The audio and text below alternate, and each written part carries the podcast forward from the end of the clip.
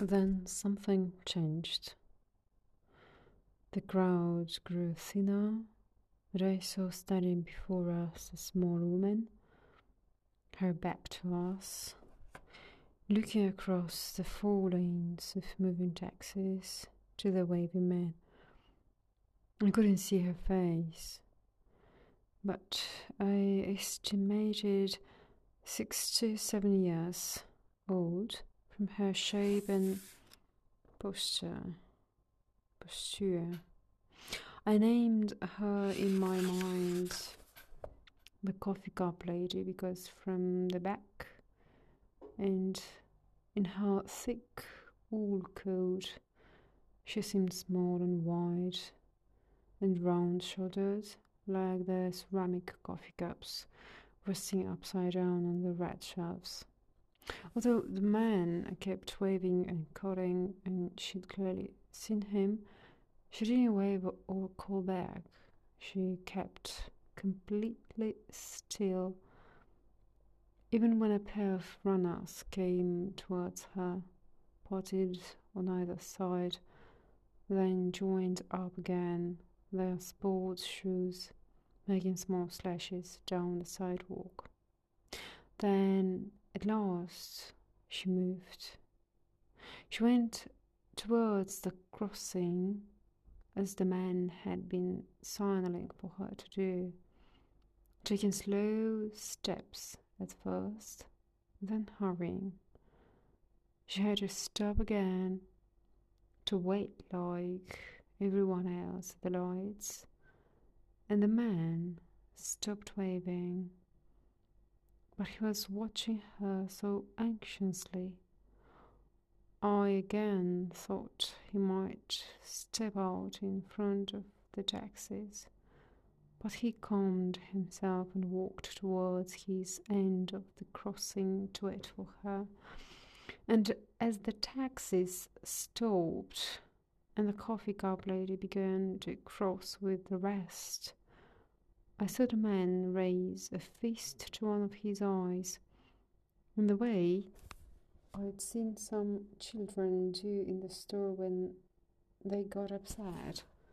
Then a coffee cup lady reached the RPO building side, and she and the man were holding each other so tightly they were like one large person.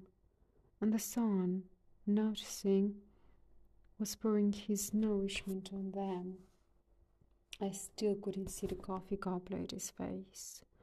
But the man had his eyes tightly shut, and I wasn't sure if he was very happy or very upset. Those people seem so pleased to see each other, manager said. And I realized she'd been watching them as closely as I had. Yes, they seem so happy, I said.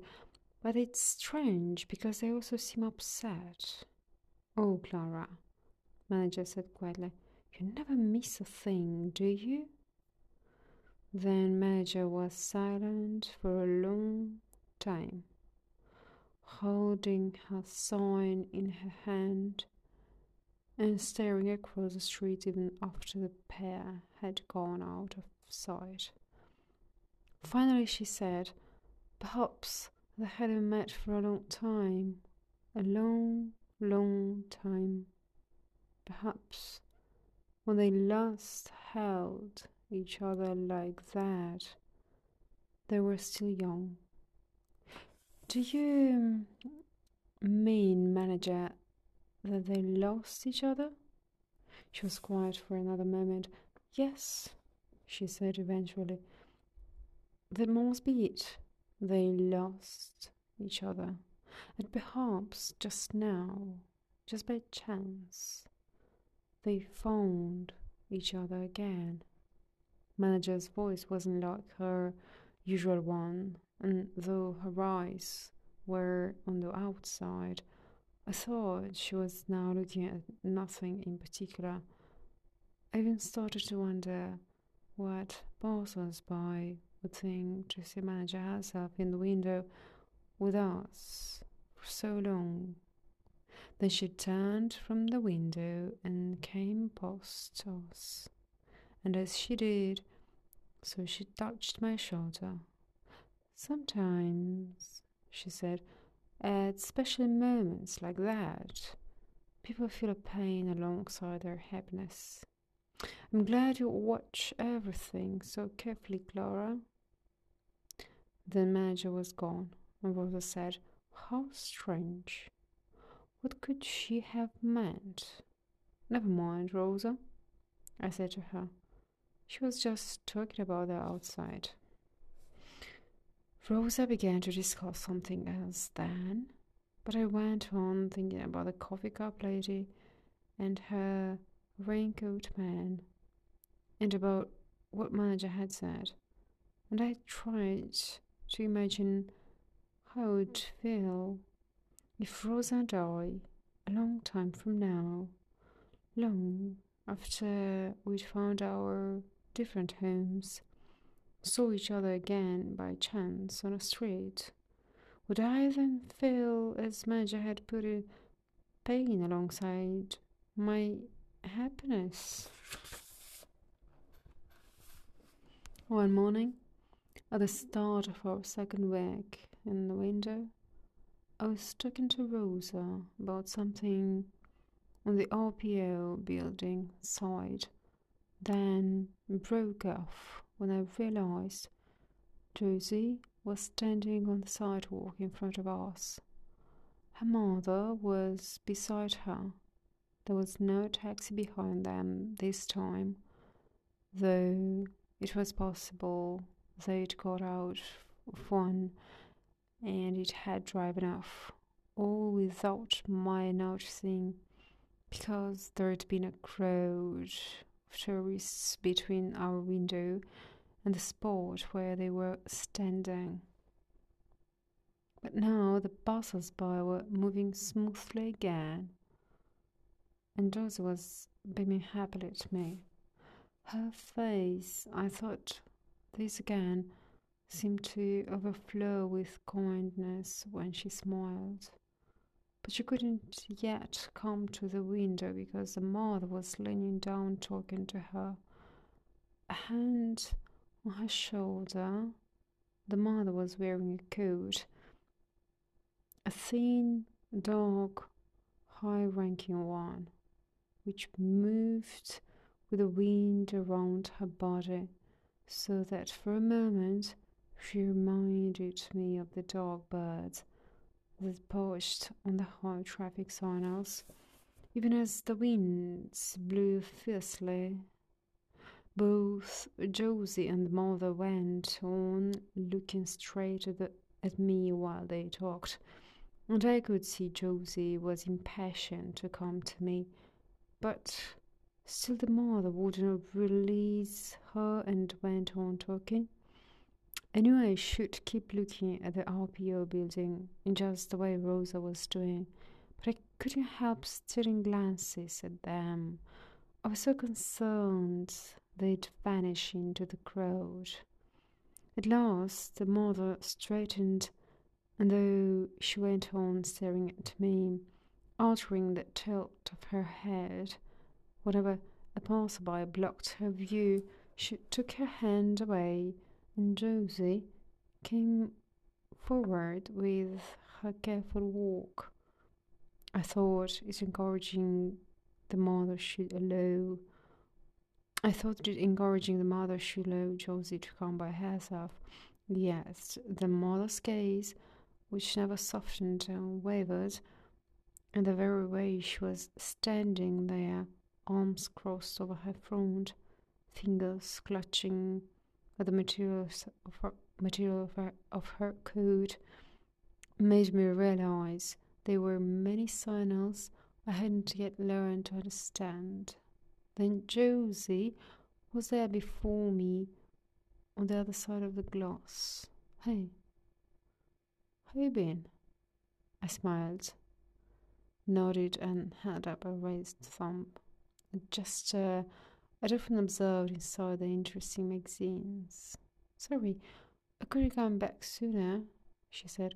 I guess it's been. Hold on. Held up three fingers, then added a half finger from their hand. Too long, she said. I'm sorry. Miss me? I nodded, putting on a sad face, though I was careful to show I wasn't serious and that I hadn't been upset. I miss you too. I really thought I'd get back before this. You probably thought I'd cleared right out. Really sorry. Then her smile weakened as she said, I suppose a lot of other kids have been here to see you.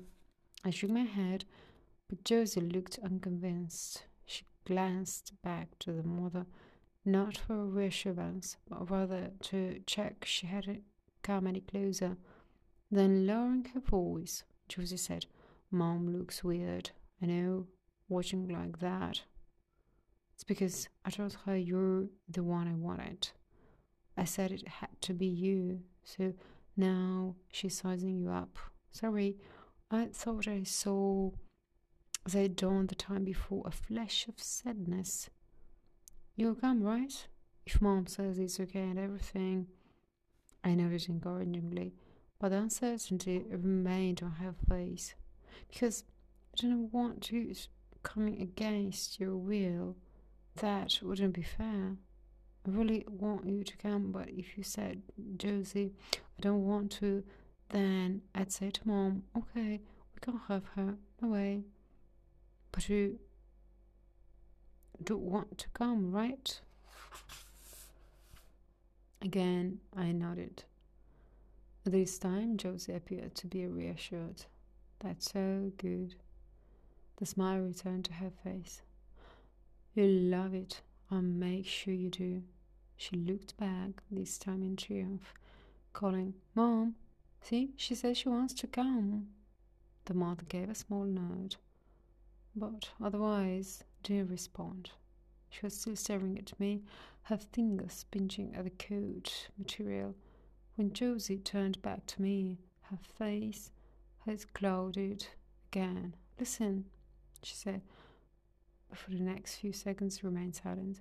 Then she said, it, It's so great you want to come, but what things straight between us from the start. So I'm going to say this. Don't wor- don't worry, Mom can't hear. Look, I, I think you like your our house.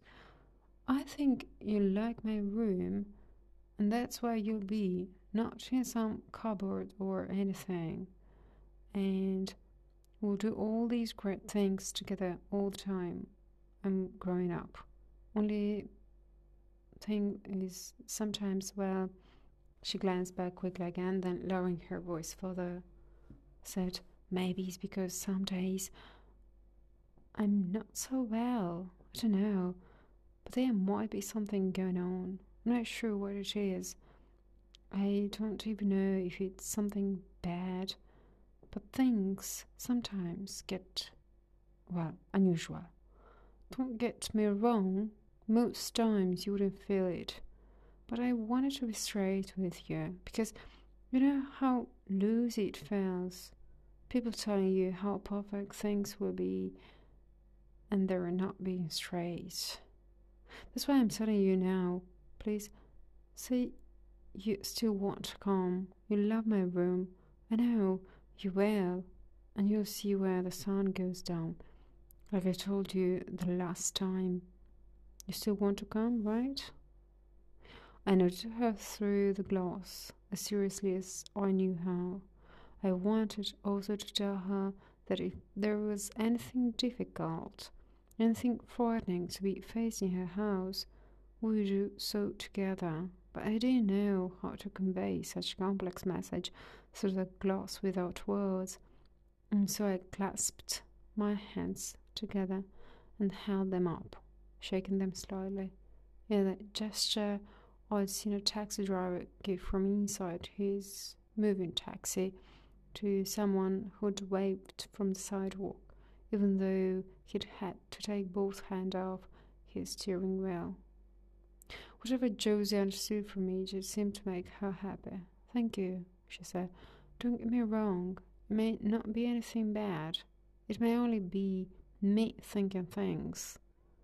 Just then the mother called and started to move towards us. But there were tourists in her way, and Josie had time to say quickly, I'll be back really soon, promise. Tomorrow if I can. Bye just for now. We began after that our second period mid store. Rosa and I were still often together, but manager would not change our positions around, and I might spend a day standing beside boy AF Rex or girl AF Kiku. Most days, though, I'd still be able to see a section of the window, and so go on learning about the outside. When the Cootings machine appeared, for instance, I was on the magazine's table side, just in front of the middle alcove, and had almost as good a view as if I'd still been in the window. It had been obvious for days that the Cootings machine was going to be something out of the ordinary. First, the overhaul man arrived to prepare for it, marking out a special section of the street with wooden barriers. The taxi drivers didn't like this at all and made a lot of noise with their horns. Then the overhaul man began to drill and break up the ground, even parts of the sidewalk, which frightened the two AFs in the window. Once, when the noise became really awful, Rosa put her hands to her ears and kept them there. Even though there were customers in the store, manager apologized to every customer who came in, even though the noise had nothing to do with us. Once a customer began talking about pollution and pointing to the overhaul man outside, said how dangerous pollution was for everyone. So when the Cootings machine first arrived, I thought it might be a machine to fight pollution, but boy AF Rex said no, it was something specially designed to make more of it. I told him I didn't believe him, and he said, All right, Klara, you just wait and see. It turned out, of course, that he was right. The Cootings machine, I named it that in my mind because it had Cootings in big letters across its side began with a high pitched whine, not nearly as bad as the drills had been, and no worse than Madge's vacuum cleaner, but there were three short funnels protruding from its roof, and smoke began to come up out of them. At first, the smoke came in little white puffs, then grew darker till it no longer rose as separate clouds, but as one thick continuous one. When I next looked, the street outside had become uh, partitioned into several vertical panels. From my position, I could see three of them quite clearly without leaning forward. The amount of dark smoke appeared to vary from panel to panel, so that it was almost as if contrasting shades of grey were being displayed for selection. But even where the smoke was, at its most dense, I could still pick out many details. Two days after the Cootings machine went away, the girl with the short spiky hair came into the store. I estimated twelve and a half years old. She was dressed that morning like a runner in a bright green tank top, and her two thin arms were showing all the way up to the shoulders. She came in with her father, who was in a casual office suit, quite high ranking. Neither said much at first as they browsed. I could tell immediately the girl was interested in me, even though she only glanced my way quickly before returning from the store.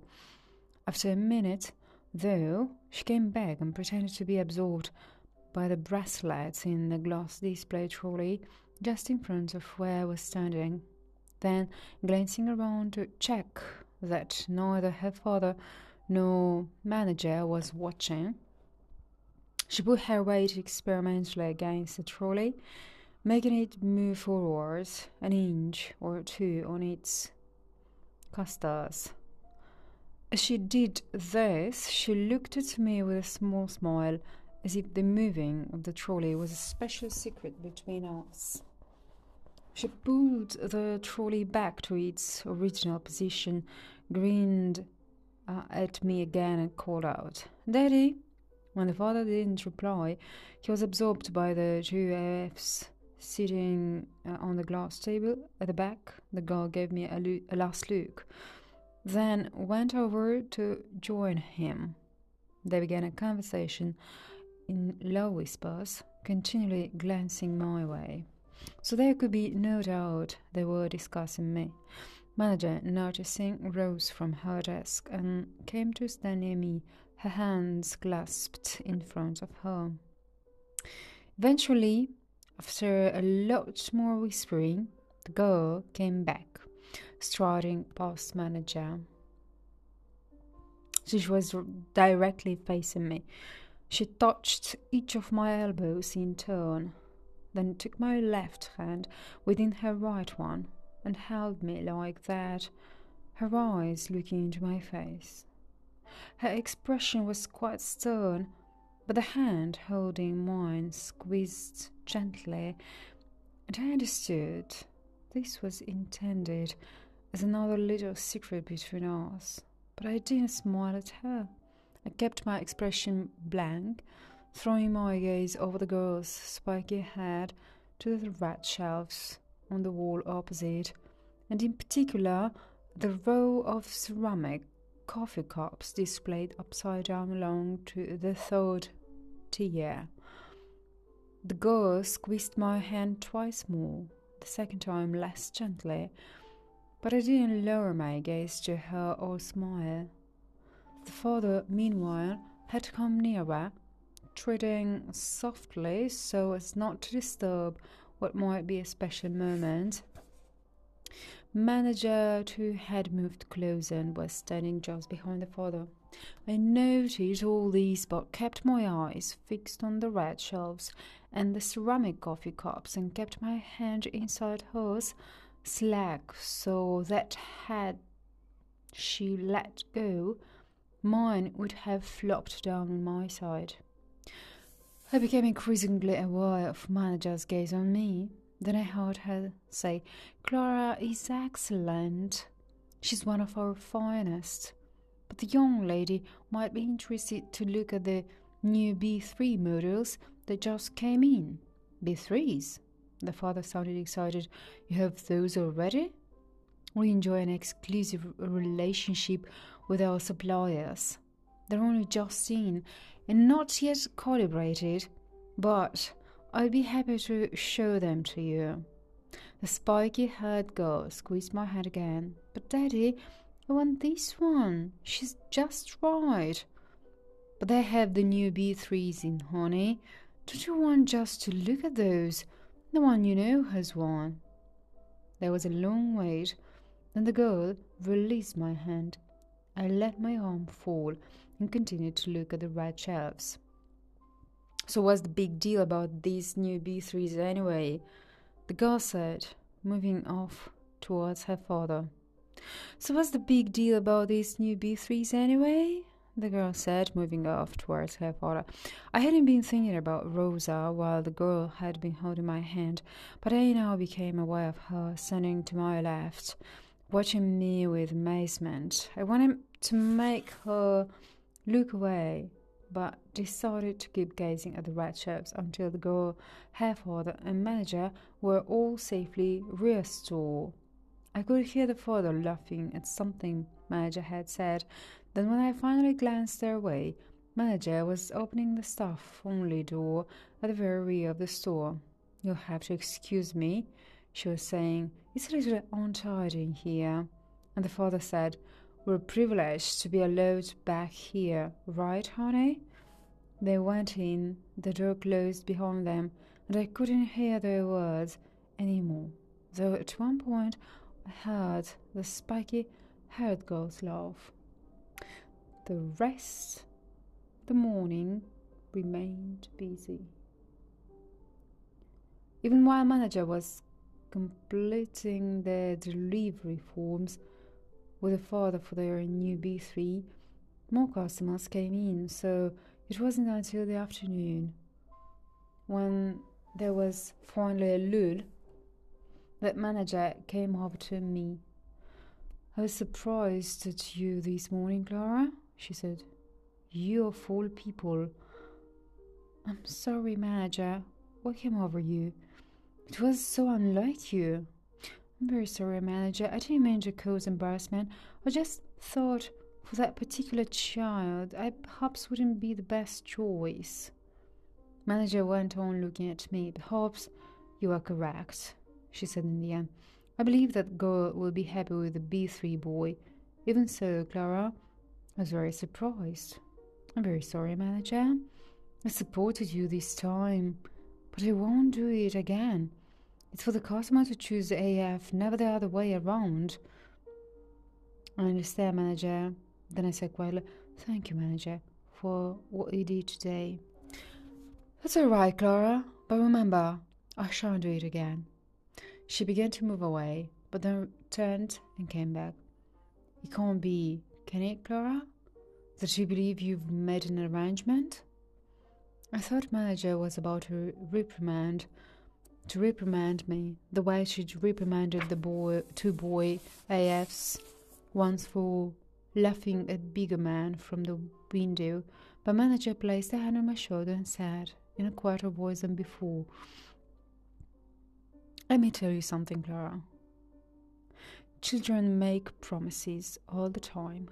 They come to the window, they promise all kinds of things, they promise to come back, they ask you not to let anyone else take you away. It happens all the time.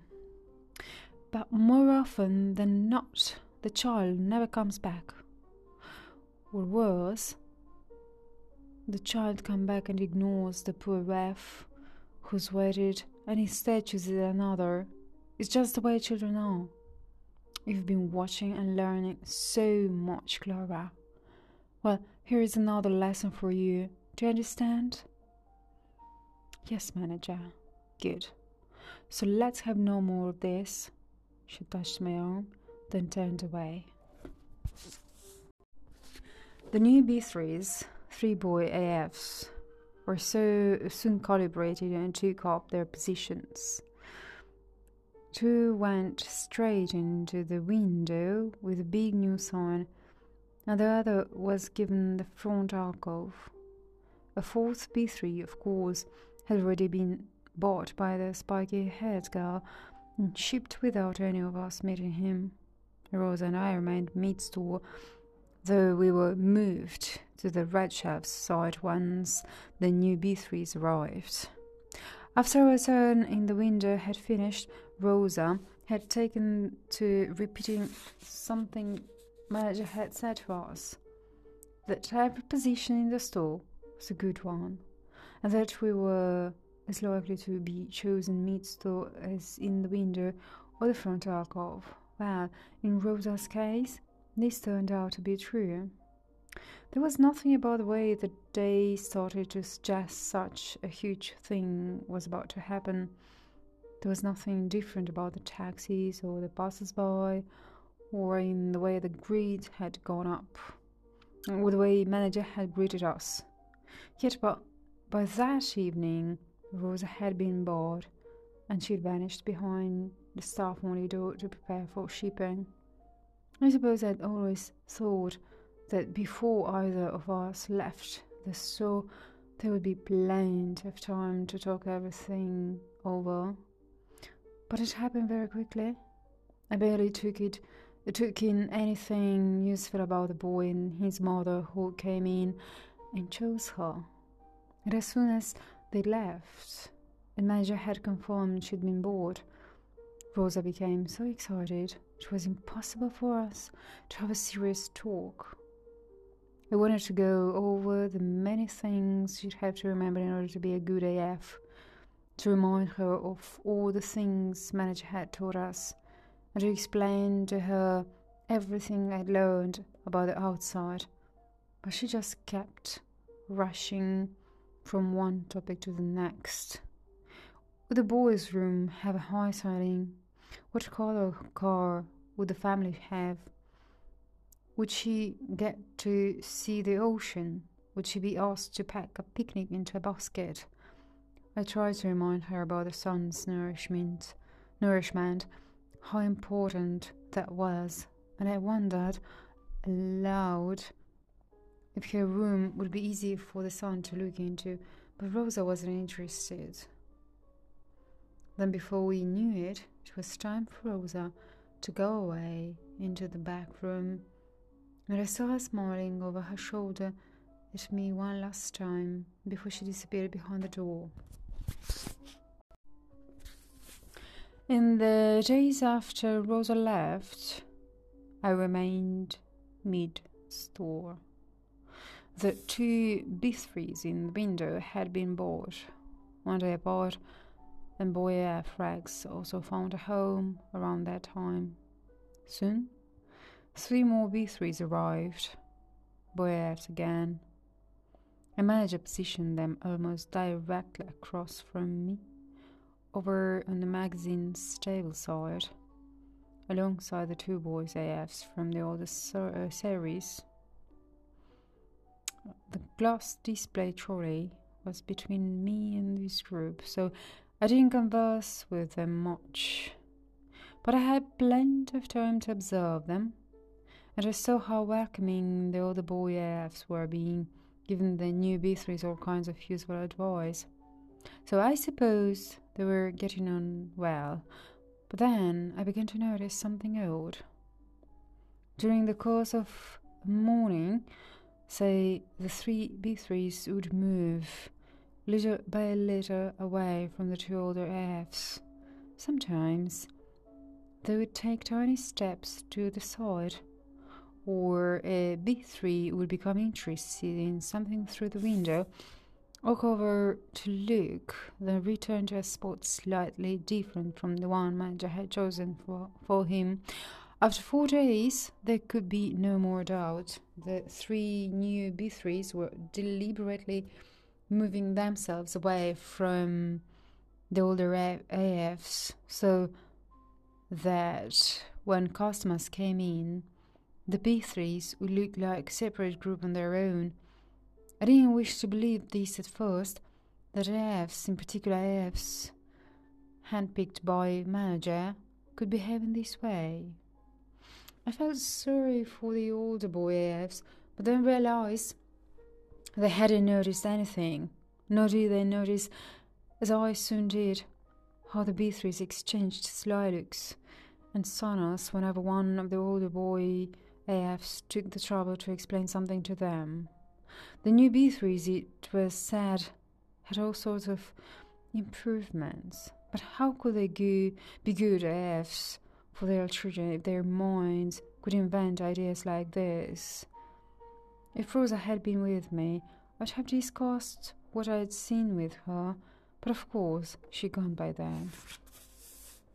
One afternoon, when the sun was looking all the way to the back of the store, manager came to where I was and said, Klara, I've decided to give you another turn in the window. You'll be by yourself this time, but I know you won't mind that. You're always so interested in the outside. I was so surprised I looked at her and said nothing. Dear Klara, manager said, and it was always Rosa I was concerned about. You're not worried, are you? You mustn't worry. I'll make sure you find a home. I'm not worrying, manager, I said. I almost said something about Josie, but stopped myself in time, remembering our conversation after the spiky haired girl had come to the store. From tomorrow, then, manager said. Just six days. I'm giving you a special price too. Remember, Klara, you'll be representing the store again. So do your best. My second time in the window felt different from the first, and not just because Rosa wasn't with me. The street outside was as lively as before, but I found I had to make more effort to be excited by what I saw. Sometimes a taxi would slow A passerby would stoop down to talk to the driver, and I would try to guess if they were friends or enemies. At other times, I'd watch the small figures going across the windows of the RPO building and try to understand what their movements meant. And to imagine what each person had been doing just before they'd appeared in their rectangle and what they might do afterwards. The most important thing I observed during my second time was what happened to Beggar Man and his dog. It was on the fourth day, on an afternoon so grey some taxis had on their small lights, that I noticed Beggar Man wasn't at his unusual place, greeting passers-by from the blank doorway between the RPO and Fire Escapes buildings.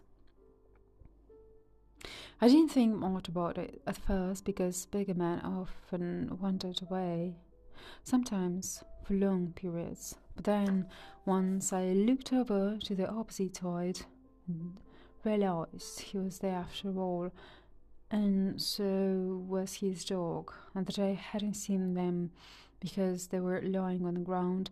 They'd pushed themselves right against the blank doorway to keep out of the way of the passers by, so that from our side you could have mistaken them for the bags the city workers sometimes left behind. But now I kept looking at them through the gaps in the passers by, and so the Beggar Man never moved, and neither did the dog in his arms. Sometimes a passerby would notice and pause, but then start working again. Eventually, sun was almost behind the RPO building, and Beggar Man and the dog were exactly as they had been all day, and it was obvious they had died, even though the passers-by didn't know it. I felt sadness then, mm, despite it being a good thing they'd died together holding each other and trying to help one another. I wished someone would notice so they could be taken somewhere better and quieter. And I thought about saying something to manager, but when it was time for me to step down from the window for the night, she looked so tired and serious I decided to say nothing. The next morning, the girl went up, and it was a most splendid day. The sun was pouring his nourishment onto the streets, onto the street, and into the buildings. And when I looked over to the spot where Beggar Man and the dog had died, I saw they weren't dead at all. That a special kind of nourishment from the sun had saved them. Beggar Man wasn't yet of his feet.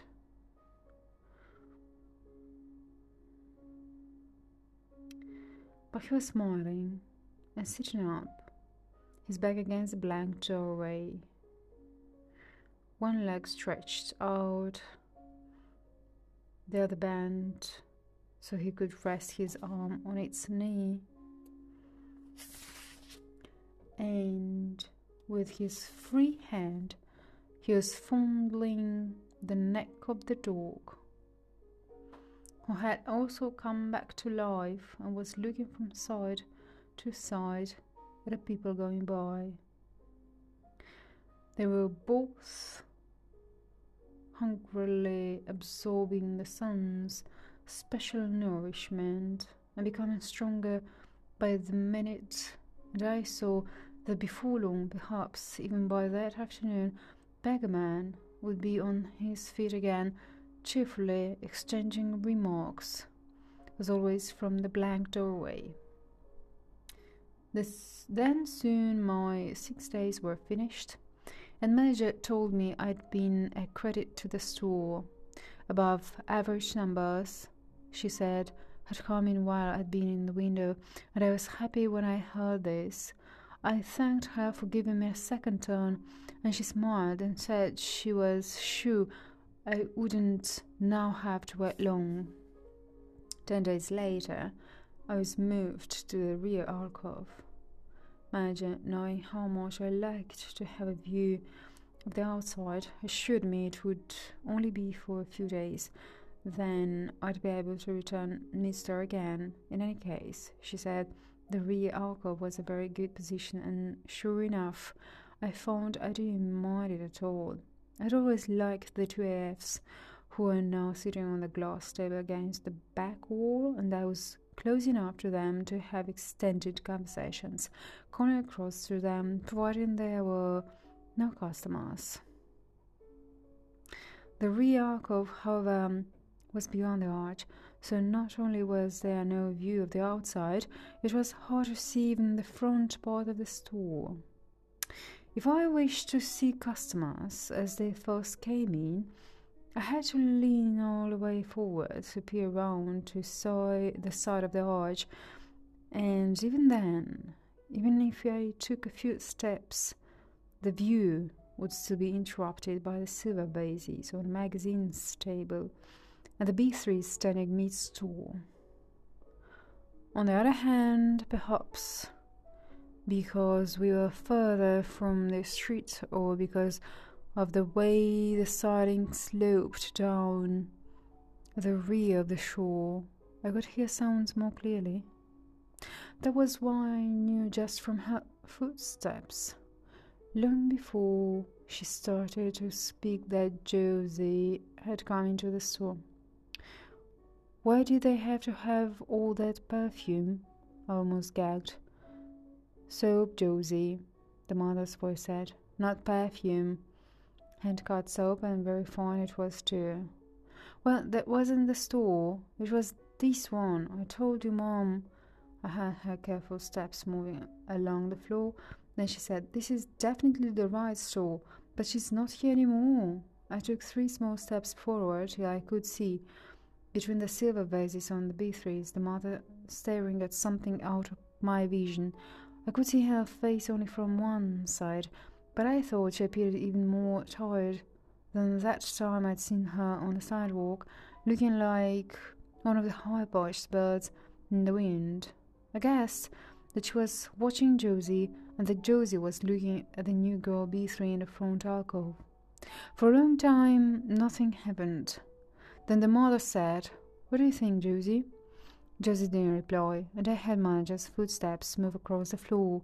I could now feel the special stillness in the store when every AF is listening, wondering if a sale is about to be made.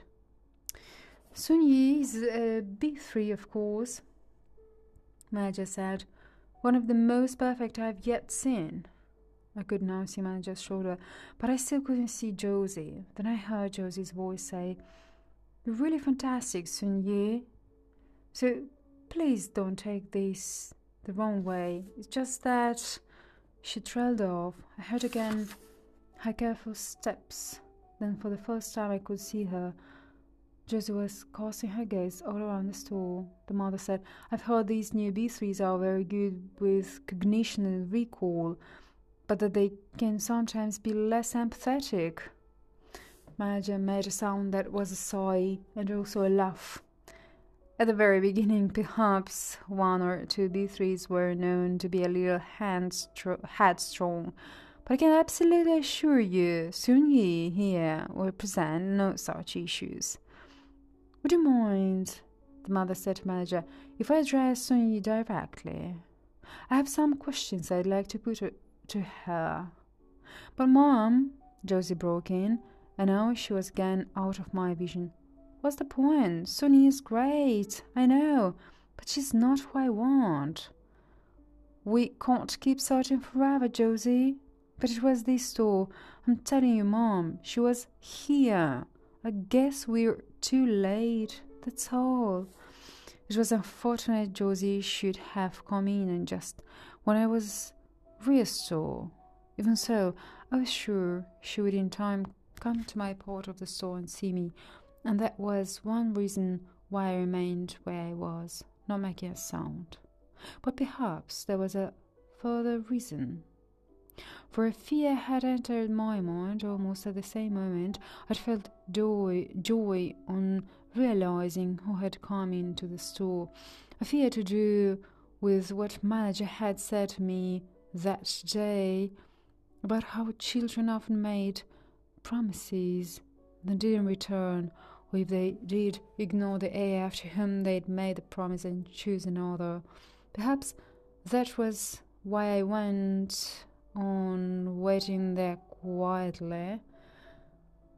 The manager's voice came again, and there was something new in it.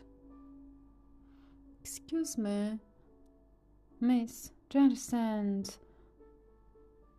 You were looking for a particular AF, one you'd seen here before. Yes, ma'am. You had her in your window a while back. She was really cute and really smart. Looks almost French. Short hair, quite dark. And all her clothes were like dark too, and she had the kindest eyes, and she was so smart. I think I might know you who you mean, manager said. If you'd follow me, miss, we'll find out. Only then did I move to where they would see me. I'd been out of the sun's patterns all morning, but now I stepped into two bright, interesting rectangles just as manager and Josie following came up to the arch. When Josie saw me, her face filled with joy, and she quickened her stride. You're still here! She had become even thinner. She kept coming with her uncertain stride, and I thought she was about to embrace me, but she stopped at the last moment and looked up into my face. Oh boy, I really thought you'd gone. Why would I be gone? I said quietly. We made a promise. Yeah, Josie said. Yeah, I guess we did. I guess I was the one who screwed up. I mean, taking so long. As I smiled at her, she called over her shoulder, Mom, this is her, the one I've been looking for. The mother came slowly towards the arch, then stopped. And for a moment, all three were looking at me.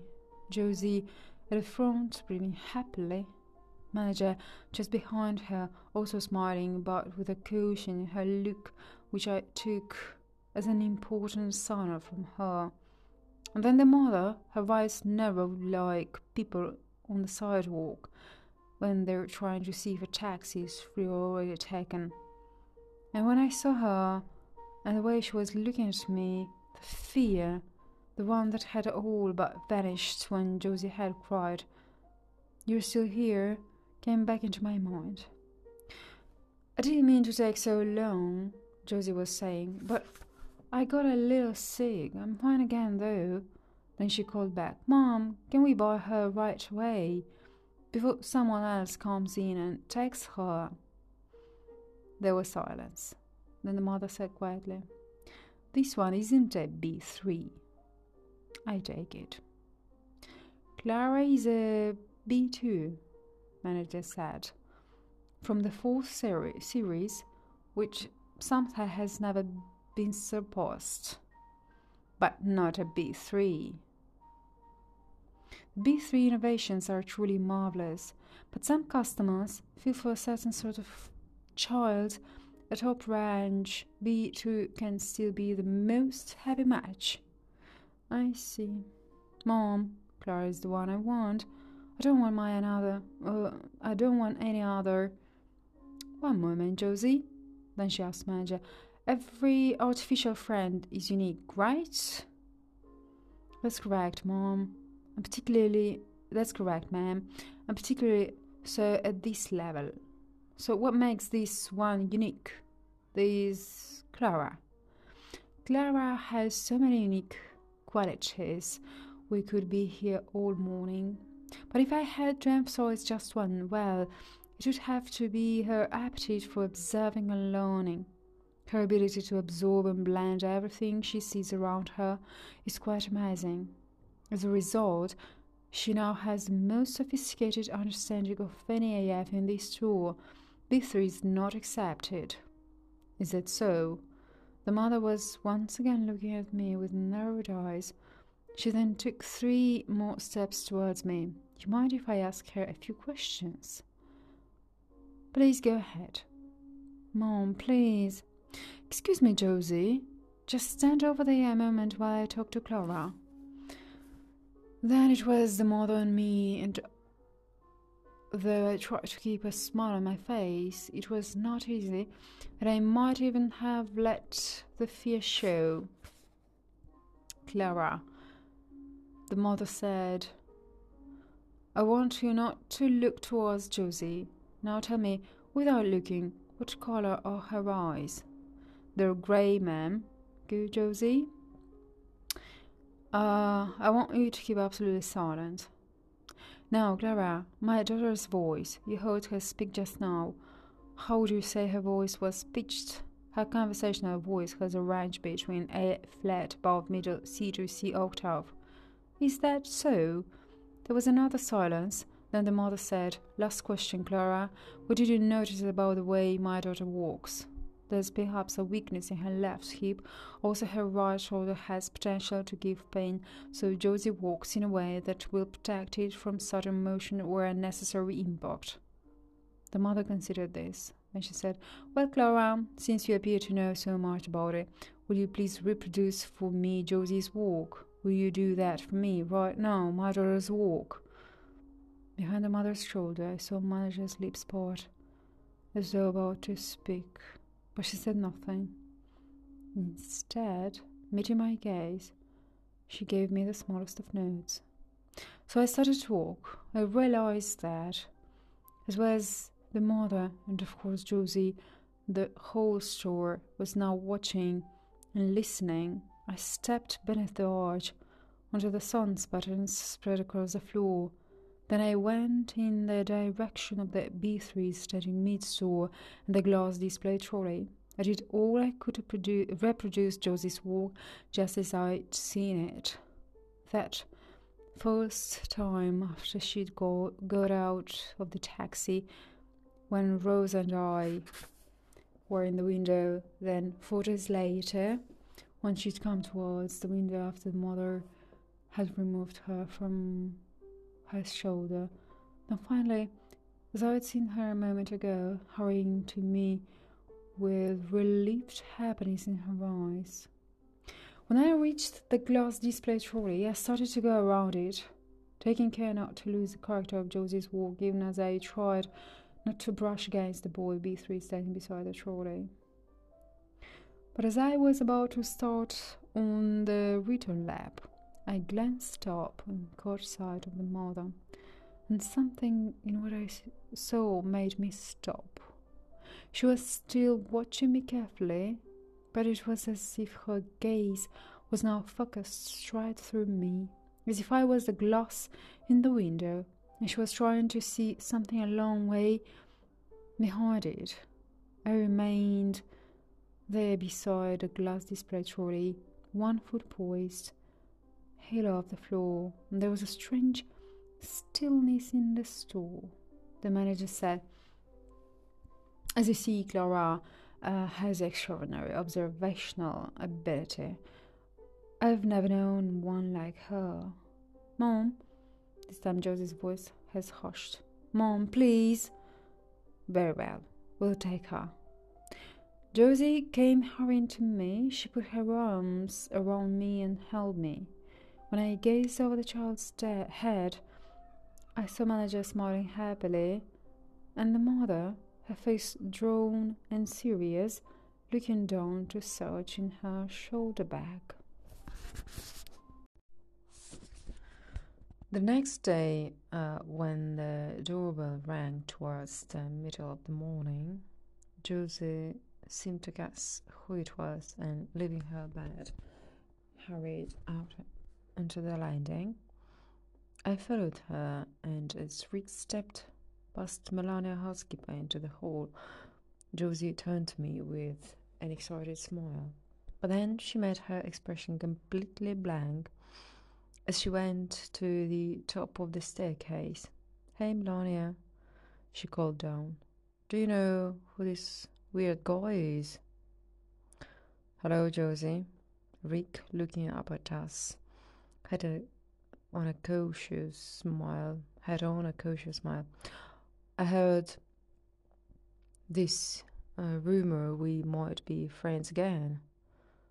Josie seated herself on the top step, and though I was behind her, I knew she now had on her kindest smile. Oh, really? That's strange. Wonder who put that out there. Rick's own smile became more confident. Just gossip, I suppose. By the way, I really liked that picture. I put it in a frame last night. Yeah? One of those frames you make yourself. To be honest, I used one of Mom's old ones. There are so many lying around. I took out a picture of a zebra and put yours in there instead. Great swap. Melania, housekeeper, had walked away into the kitchen, and Rick and Josie went on grinning at each other from either end of the staircase. Then Josie must have given a signal, for they both moved quickly at once. She uh, rising to her feet, he reaching for the banister. As they went together into the bedroom, I remembered Melania housekeeper's instruction from before and followed them in. And for a while after that, it was like the old days, with me on the bottom coach facing the rear window, Rick and Josie behind me laughing about silly things. At one point, I heard Josie say, Hey Rick, I'm wondering if this is the correct way you would want you hold one of these. In the reflection, I saw her holding up a table knife left behind from breakfast. Or is it more like this? How do I know? I thought you might, being English and all. My chemistry professor said you should hold it this way. But what does she know? What did I know either? And why do you keep saying I'm English? I've never actually lived there. You know that. It was you yourself, Rick two, three years ago. You kept insisting now how English you were. I did? asked her with a face. Oh, yeah, went on for months. You were like, pray this, pardon me that. That's why I thought you might know about the knife being uh, thing. But why would an English person know any more than anyone else? A few minutes later, I heard Rick moving around the bedroom and he said, You know, one reason I like this room so much? The place smells of you, Josie. What? I can't believe you said that. I meant in an entirely nice way, Rick. That's so not what you can say to a girl. I wouldn't say it to any girl. I'm just saying to you, saying to, to you. Excuse me? So I'm not a girl anymore? Well, not any girl. What I'm trying to say, what I'm saying, is that I haven't been here for a while, and so I've forgotten some things about this room the way it looks, the way it smells. Jesus, that's so offensive, Rick. But there was laughter in her voice. And after a quiet moment, Rick said, At least we're not cross with each other anymore. I'm glad about that. There was further quiet. Then Josie said, Me too. I'm glad too. Then she added, I'm sorry um, I kept saying stuff about your mom and all she's a good person and I didn't mean any of that. And I'm sorry about being sick all the time, making worry. I saw Rick in the glass. Take a step closer to Josie and put an arm around her. Then, after a second, he put his other arm around her too. Josie let herself be held, though she didn't raise her own arms up in return, the way she did to the mother when they said goodbye. This so you can smell me better? She asked after a while. Rick didn't reply to this, but he said, Klara, are you there? When I turned, they'd pulled apart slightly, and were both looking at me. Yes. Maybe you should, you know, give privacy, as you always say. Oh, yes. They watched I came off the bottom coach and went past them. At the door, I turned and said, I always wanted to give privacy. It's just that there was concern about hanky panky. They both looked puzzled, so I went on. I was instructed to insure against hanky panky. That's why I always remained in the room, even during the bubble game. Klara, Josie said, Rick and I are not about to engage in sex, okay? We've got a few things to say to each other, that's all. Yes, of course. Then I'll leave you. With that, I walked out onto the landing, closing the door behind me. Of the days that followed, I often thought about the Cootings machine and how I might be able to find and destroy it.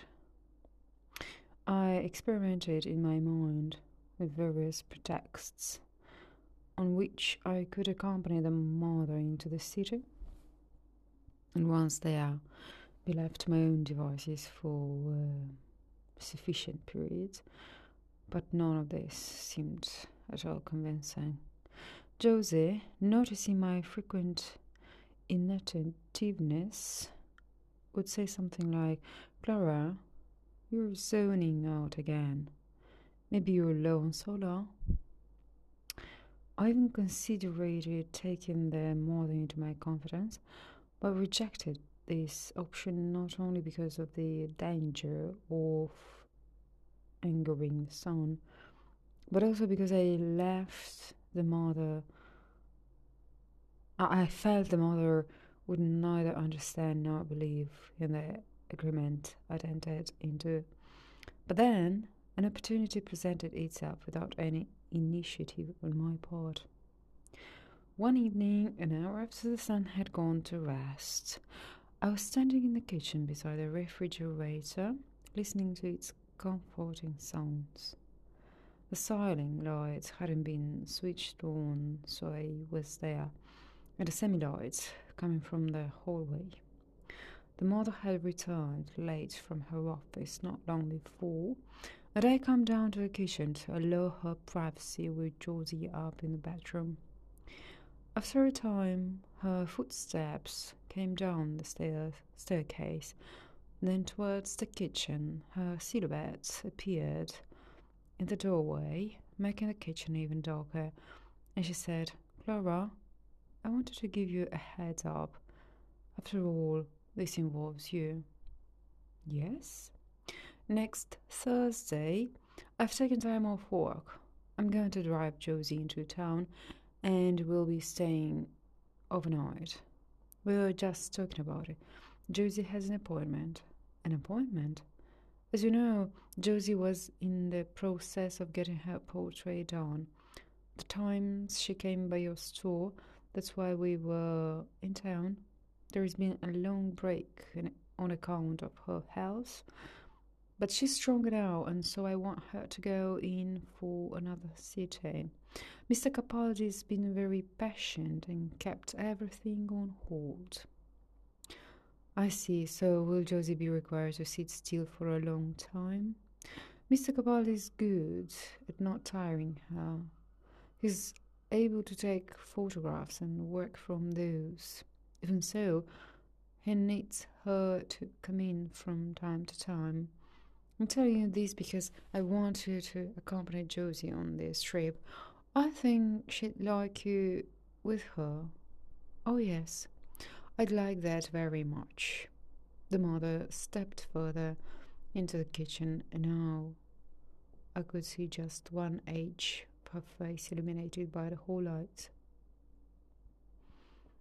I want you, Klara, to be with her when she goes in to see Mr. Capaldi. In fact, Mr. Capaldi is keen to meet you. He takes a special interest in AFs. You could call it his passion. Is that okay with you? Of course. I look forward to meeting Mr. Capaldi. He may have a few questions for you to do with his research because uh, as I say, he's fascinated by AFs. You won't mind. You won't mind that.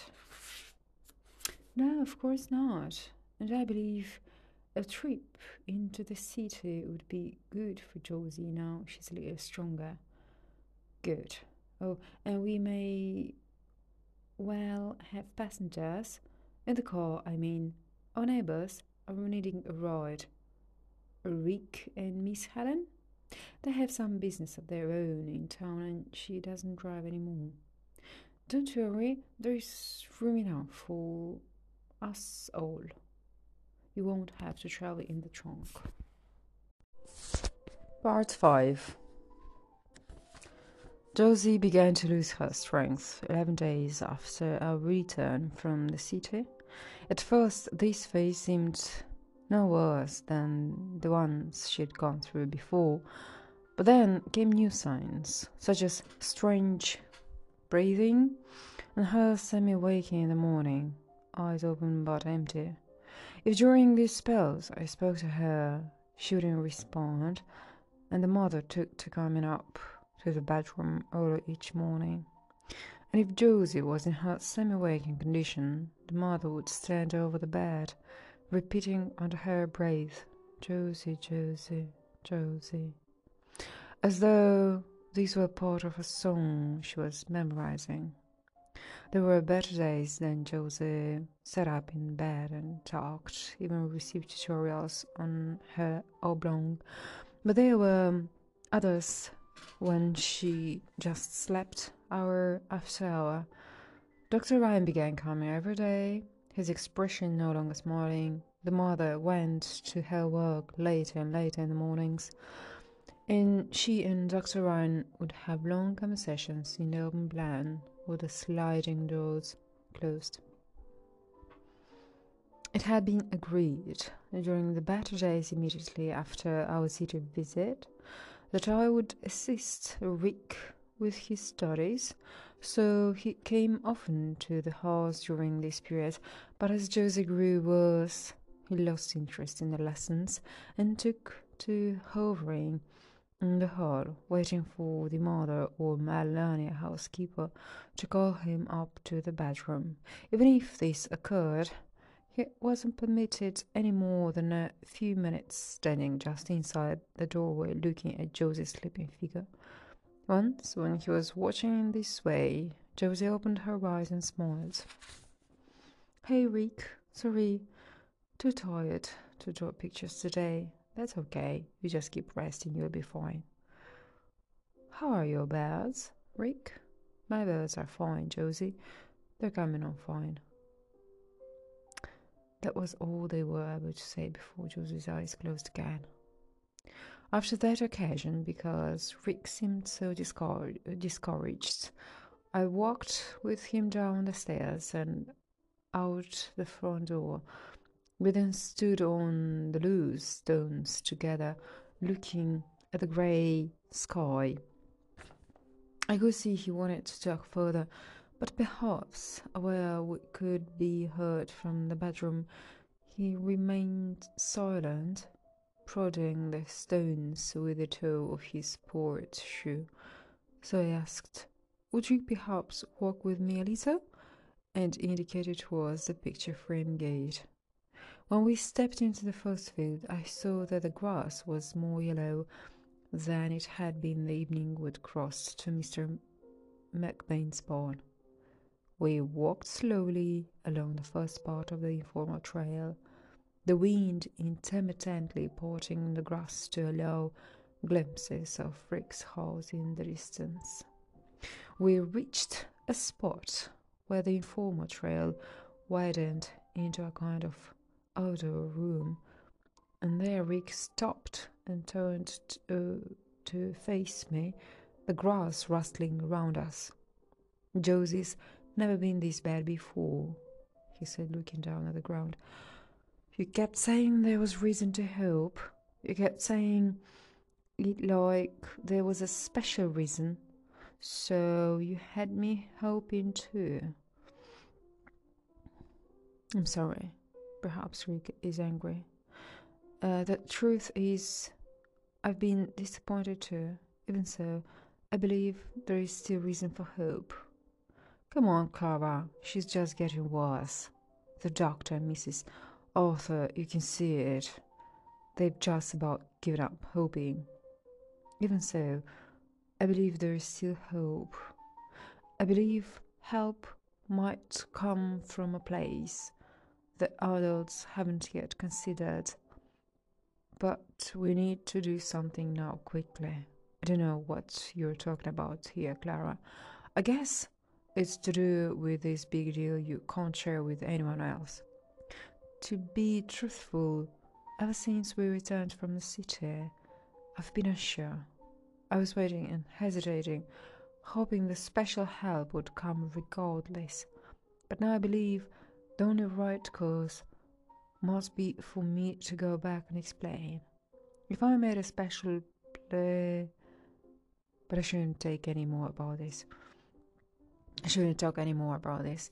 I need Rick to trust me once more. I need again to go to Mr. McBain's barn. So you want me to carry you again? I must go as soon as possible. If Rick isn't able to take me, I'll try on my own. Wow, hold on. Of course, I'll help.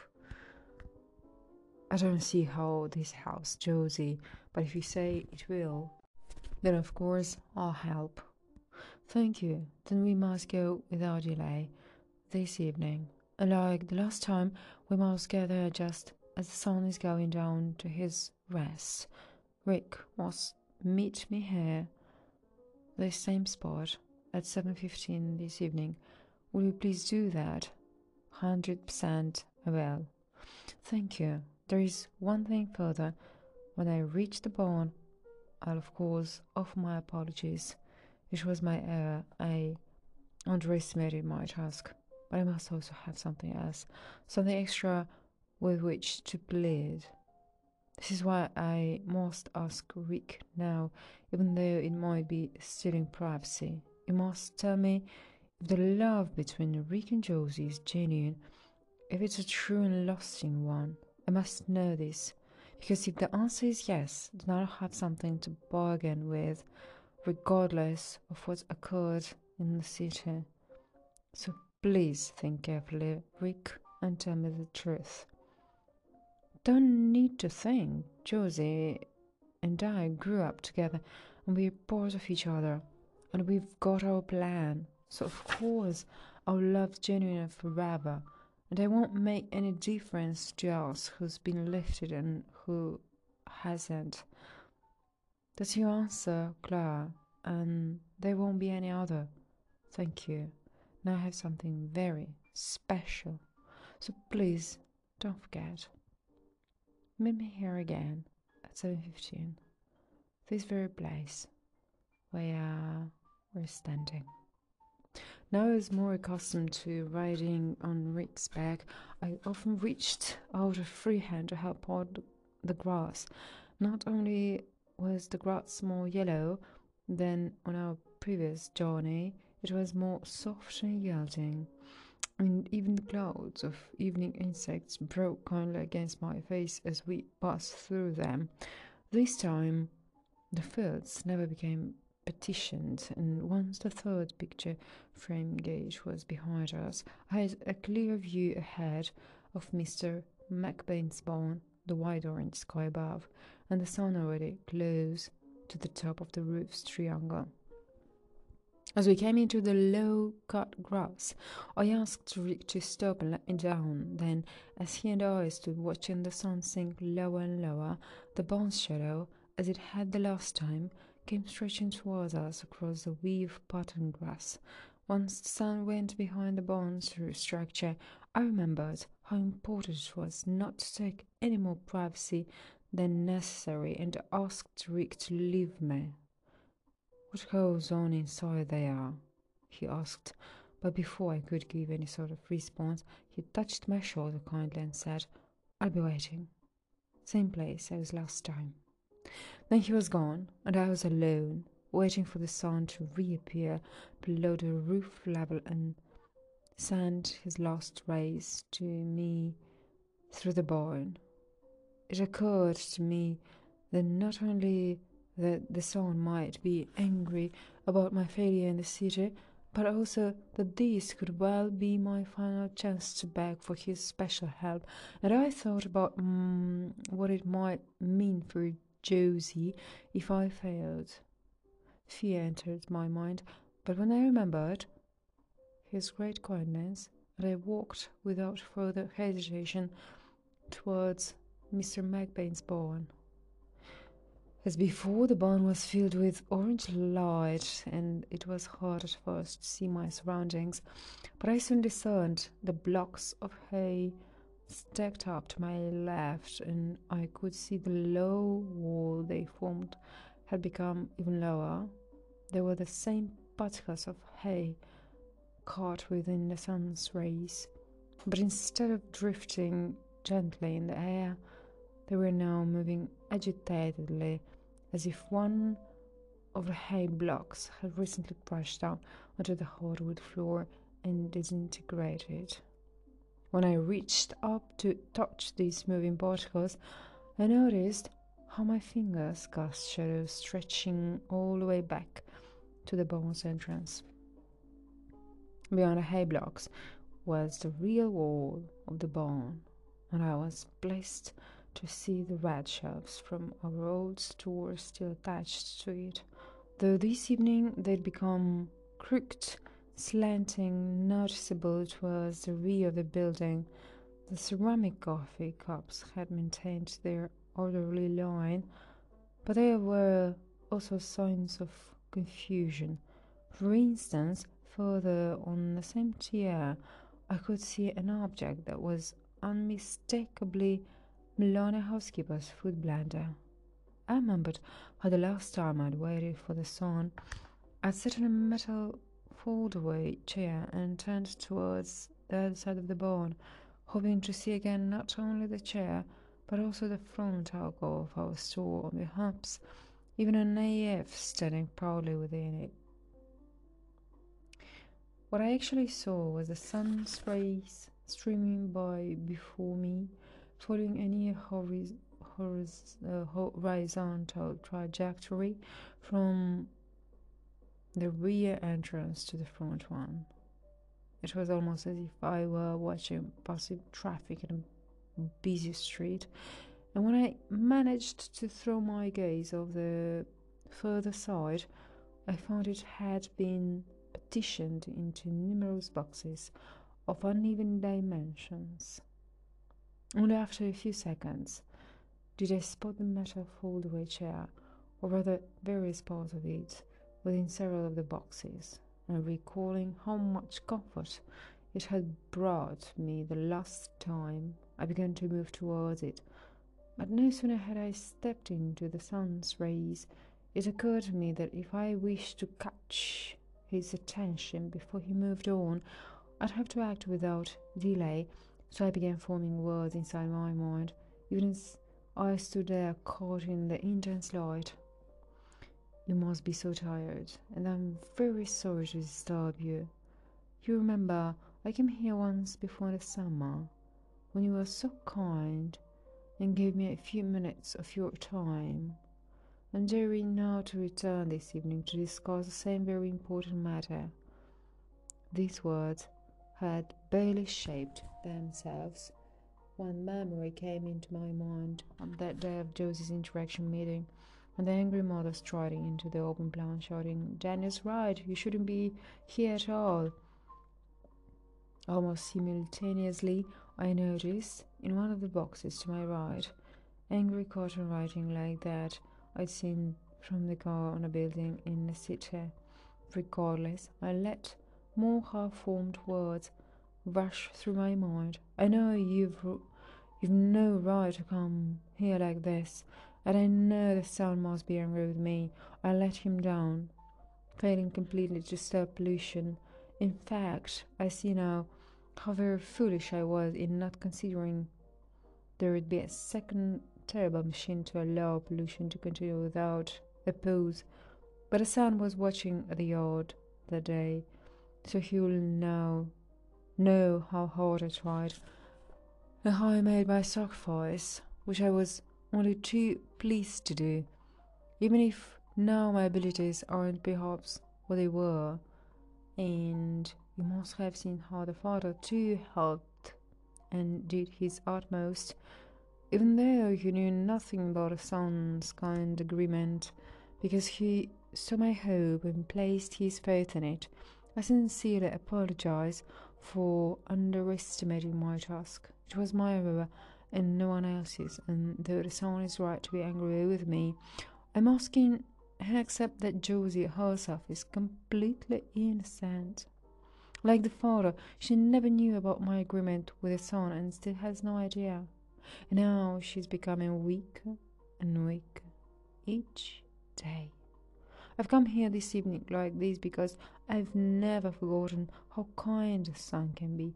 If only he would show his great compassion to Josie so he did that day to Beggar Man, his dog. If only he'd sent Josie to the special nourishment she so desperately requires. As these words swept through my mind, I thought of the terrible bull on the way up to Morgan's Falls, of its horns and its cold eyes, and of the feeling I'd had at that moment of some great terror, having been made to a low creature so, so filled with anger to stand unconstrained up on the sunny grass. I heard the mother's voice somewhere behind me on the path shout, No, Paul, not now and not in this cotton car. And saw the lonely woman sitting by herself in Mr. Vance's dinner, unnoticed even by the dinner manager, pressing her forehead against the window towards the dark street outside, and it occurred to me how very much the woman resembled Rosa. But I realized I couldn't afford to become distracted, that a sun was likely to leave at any moment, and so I let more thoughts stream through my mind, no longer shaping them into formal words. I don't mind that I lost precious fluid. I'd willingly have given more, given it all, if it meant you're providing special help to Josie. As you know, since I was last here, I've discovered about the other way to save Josie, and if that was all that was left, I do my very utmost. But I'm not yet certain that the way would work. However, hard I tried, and so my deep wish now is that the sun will show his great kindness once more. The hand I had been holding out whilst crossing the sun's rays made contact with something hard, and I realized I was clutching the frame of the metal foldaway chair. I felt happiness to have found it again, but didn't sit down in case it appeared disrespectful. Instead, I uh, steadied myself behind it, holding its back with both hands. The sun's rays coming from the back of the barn were too intense to face directly, so mm, though It might seem rude. I turned my gaze once more to the drifting shapes to my right, perhaps hoping to glimpse Rosa sitting in the lonely dinner booth. But now the sun's pattern had fallen across the front alcove momentarily, illuminating it, and I saw there not an AF but a large oval shaped photograph fixed to the wall. It showed a green field on a sunny day, dotted with sheep, and in the foreground I recognized a full special ship I glimpsed from the mother's car returning from Morgan's Falls. They seemed even more gentle than I remembered, lined up as they were in a neat row, their heads lowered to partake of the grass. These craters had filled me with happiness that day, helping to erase the memory of the terrible ball, and I was pleased to see them again. If only in this oval photograph. But something was wrong. Although the four sheep were positioned in a line in just the same formation I'd seen from the car, here they'd become oddly suspended, so they no longer appeared to stand on the surface of the ground. As a result, when they stretched down to it, their mouths couldn't reach the grass, giving these creatures so happy day a mood of sadness. Please don't go away just yet, I said. Please give me one more brief moment. I know I failed to perform the service I promised you in the city, and I have no right to ask anything further of you. But I am remembering how delighted you were that day. Coffee cup lady and raincoat man found each other again. You were so delighted, and I couldn't help showing it. So I know just how much it matters to you that people who love one another are brought together even after many years. I know the sun always wishes them well, perhaps even helps them to find each other. Please then consider Josie and Rick. They're still very young. Should Josie pass away now, they'll be parted forever. If only you could give her special nourishment as I saw you do for Beggar Man, his dog, and Josie and Rick could go together into their adult lives, just as they wished for in the kind picture. I can myself vouch that their love is strong, is strong and lasting, just like that of coffee cup lady and raincoat man. I now notice a few steps in front of the alcove a small triangular object left on the floor I thought for an instant that it was one of the pointed pie slices the dinner manager had been displaying his see through counter, and I recalled Mr. Vance's unkind voice saying, If you're not seeking favoritism, then why am I sitting here in front of you now? And Miss Helen saying quickly, We are asking him to exercise favoritism. Of course we are. Only then did I realize the triangle on the floor wasn't a piece of pie but a corner of Josie's paper bag, the one she let fall from the sofa in a friend's apartment while waiting for the father. In fact, it wasn't triangular at all, but had merely appeared that way because only the other corner was protruding out of the shadows. To the left of the front alcove, boxes were drifting and overlapping as if in the evening wind.